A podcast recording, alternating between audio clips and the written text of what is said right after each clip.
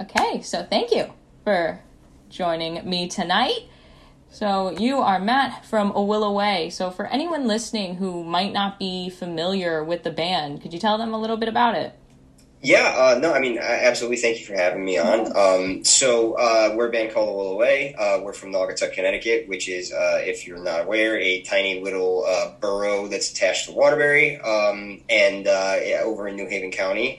we've been a band for this April, it will be 11 years um, which is a daunting thing to think out loud. Um, and uh, we're an alternative rock band. Um, we really kind of uh, ebb and flow across uh, pretty much everything inside of the alternative genre spectrum. Um, and we really put a, a heavy focus on um, sort of discussing the overall human experience in the catchiest way humanly possible. I think is probably the best way I can condense that knowing your music, I can agree with that. and then you guys have your new album coming out next year in February. So it's called Stew. Where did the album get the name? Where did it come from? Yeah, so the, the name itself is sort of this conglomeration uh, of two things, um, and I, I it's interesting because I actually it's one of my favorite titlings that we've ever done for uh, for one of our releases. But our most recent EP uh, prior to this was called Soup, um, and uh, the way that we sort of described that was uh, meant to be sort of like chicken soup for the human soul. It was a sort of like a catch-all uh, healing thing for whatever ails you. Um, and we always joked around when we were making soup that like you know we were going to do an EP and then we were going to do an LP. Uh, and when we did finally do the LP, we were going to call it Stew. Um, just haha, funny joke, right? Um, but then over time, as we started to put the record together, which it, it took a long time to put together, um, and sort of the thematic process of, uh, of what the, the, record is about um, became super relevant to the title Stew um, because Stew itself is is a, an LP that really discusses sort of um, taking a look back at sort of all of the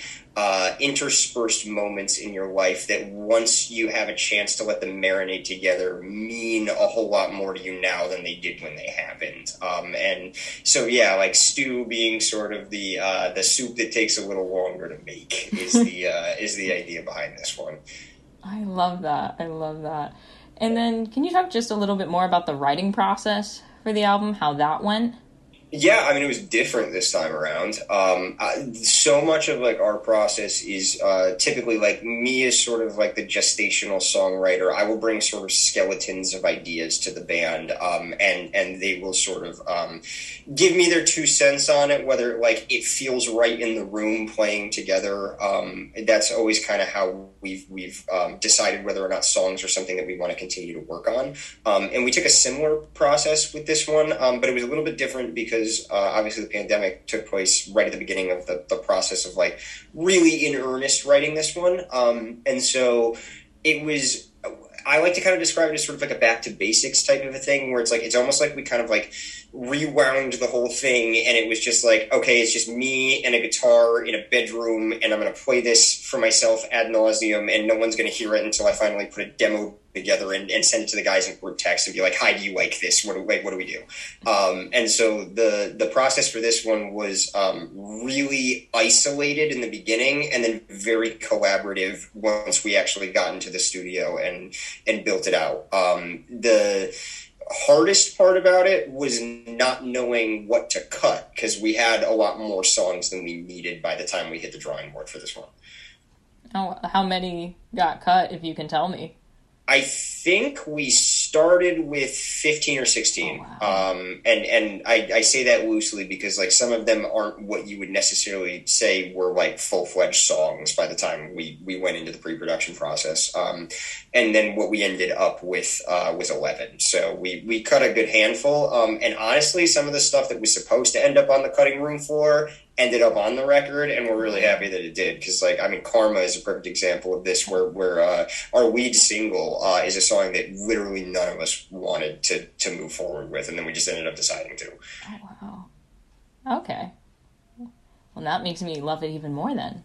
Oh yeah, we I mean we love the song, but the the difficulty was with it was that like we didn't know if there was enough meat there to really like make a full fledged song. Um, I remember, you know, there were months where like we were going back and forth on what was going to get kept and what was going to get cut, and Karma was always at the top of the list of what was going to get cut because just nobody felt like it was all the way there, and then it, it, almost like the flip of a switch, just one day it's it, it just suddenly was, and it was like, okay, this is the one.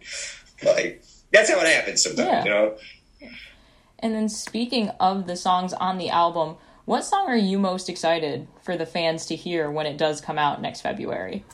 Uh, so I'm gonna split that into two. So okay. one of them is Karma, believe it or not. Okay. Um, it's it's a song that like I would argue is like probably our proudest writing achievement. Um, like especially because it's it does so much with so little. Um, and we, we absolutely love the song, the messaging, everything around it um, is very, very organically us. Um, and then uh, I can't tell you the name of the track because it's not technically okay. out yet. Um, but uh, the the opening track to the record is okay. also one of my favorites that we've ever that we've ever written. Um, it, it's absolutely awesome, and it plays on a lot of sort of anthemic pop rock uh, stylings from uh, sort of like the early to mid 2000s era when we first started kind of coming into the industry, but not not in the uh, the Warped Tour sense, more in the like uh, what you kind of remember as like radio pop rock uh, of the time. Um, and so I'm, I'm stupidly excited for everybody to hear that. I think they're going to love it as an opener. Oh, that is exciting! As if I wasn't already excited enough for this. I'm like, I don't have the vinyl pre-ordered right now. What, did you did we send you the press uh, the press link for the whole thing yet? Kyle did. okay, okay, good. I was gonna say if you don't have it yet, I'll send it to you after we're done here. And then you guys signed to Rude Records a few months ago. How is congratulations, first of all. Thank you. But how has it been being part of that family? Uh, it's been very cool so far. Um, we actually technically signed to the label a little over a year ago, okay. um, and that kind of gives you like an idea of sort of the timetabling of how this stuff sorts out. Um, we obviously were on Triple Crown Records before, who we also were like super fond of and had a really good relationship with. Um, but at this sort of point that the pandemic converged on our want to make another record. Uh, just through discussions with uh, with Triple Crown, we decided that we wanted to sort of just kind of like open ourselves up to options and kind of see what um, what other type of opportunity could come down the pipeline. And literally before we even had the chance to shop at all, we got this weird message from uh, Rude Records out of the blue. Um, and after talking to some of the bands on their label, we we decided that like yeah let's let's open up this discussion. And once we started talking to them we realized that we had a lot in common in terms of like our overall ethos of like you know how you make art and how you distribute art and sort of what is the the uh, overall purpose behind that. Um, and at least for us that was really important was just sort of like having a, a very direct and concrete focus on what it is you're doing why it is you're doing it and why are you deciding to do it with the people you're doing it with. And and Rude kind of checked all of our boxes and at this point, um, we've we've had a really positive, really generally exciting working relationship, and I, I, see it, you know, being pretty positive and fruitful well into the future. So we're we're just kind of riding this wave here, and and hopefully everything goes well with the release in February. Yeah, no, I'm so glad to hear that. And then another question I have is, you guys started a Discord almost a year ago. Now. We did. So what was the, who had the idea for that? How did that come about? I'm going to take credit for that. Uh, so the way it came about is, and we described this to everybody when we opened up the Discord, but like we got kind of bored and lonely being in isolation during the pandemic. Um, and it was just as much sort of a way for us to like excitedly interface with each other around the band as it was a want to sort of like reach out and interact with everybody else as well. But um, just for context, obviously, like we've been uh, touring extensively for the better part of the last 10 years and you go from sort of like always being surrounded by interesting like-minded people to sort of being in total isolation and you sort of have this crux of both like I'm bored and feeling a little stir crazy and like the social side of my brain isn't being stimulated and then also like how as a band do we interface with audience members during what is a really weird, turbulent, difficult time that like none of us can really see the end of the tunnel on. Um, and so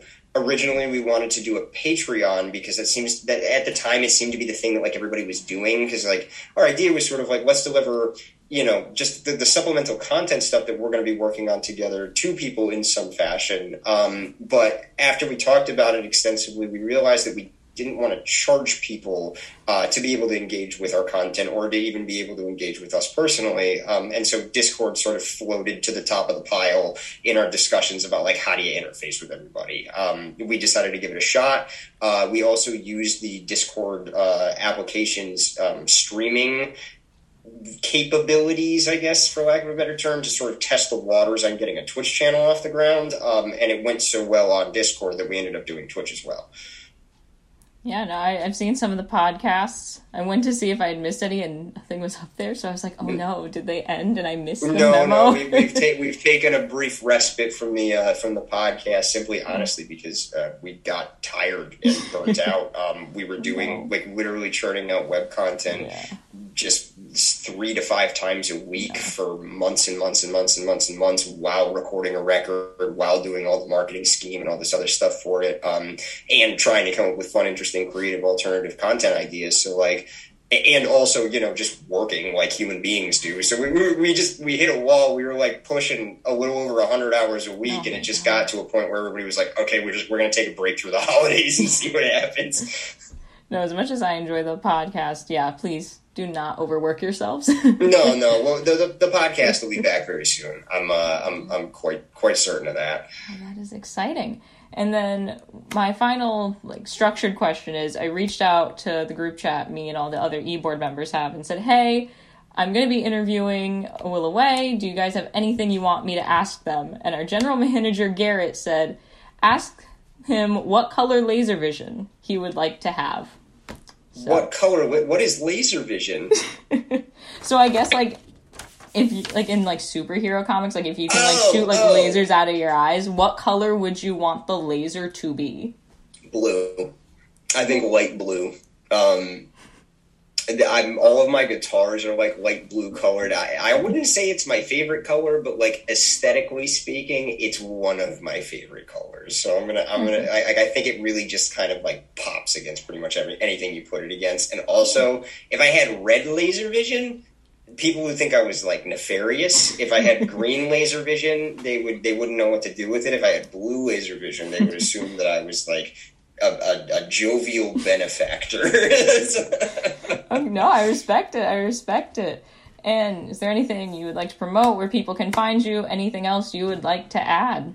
Uh, yeah, I mean, absolutely. Obviously, um, check us out on all social media at a will away ct. Um, we are uh, super active on again Discord, Twitch, uh, general TikTokery, and uh, Instagram, and all that other nonsense. We're always just posting random nonsense. Um, and uh, obviously, we have Stew coming out um, in February. Um, go check out the videos for that. We are stupidly, stupidly proud of the music videos that we were able to put together, uh, not only in tandem with our team, but also with uh, a series of really awesome directors and creative directors. Um, we're, we're very excited about those, and we think they came out great. So um, please, yeah, go check it out. Literally, just search us up on YouTube. Uh, go check out the Karma video. It is hysterical. no, no, it is. But yeah, thank you so much for giving me your time tonight. It is appreciated. Always. I have wanted to interview, if not the whole band, at least you, since I've started at the radio station. That was two years ago. So this is like checking off one of my college bucket list things. So I am very happy, happy. to accommodate, and always happy to sit and have a conversation with you.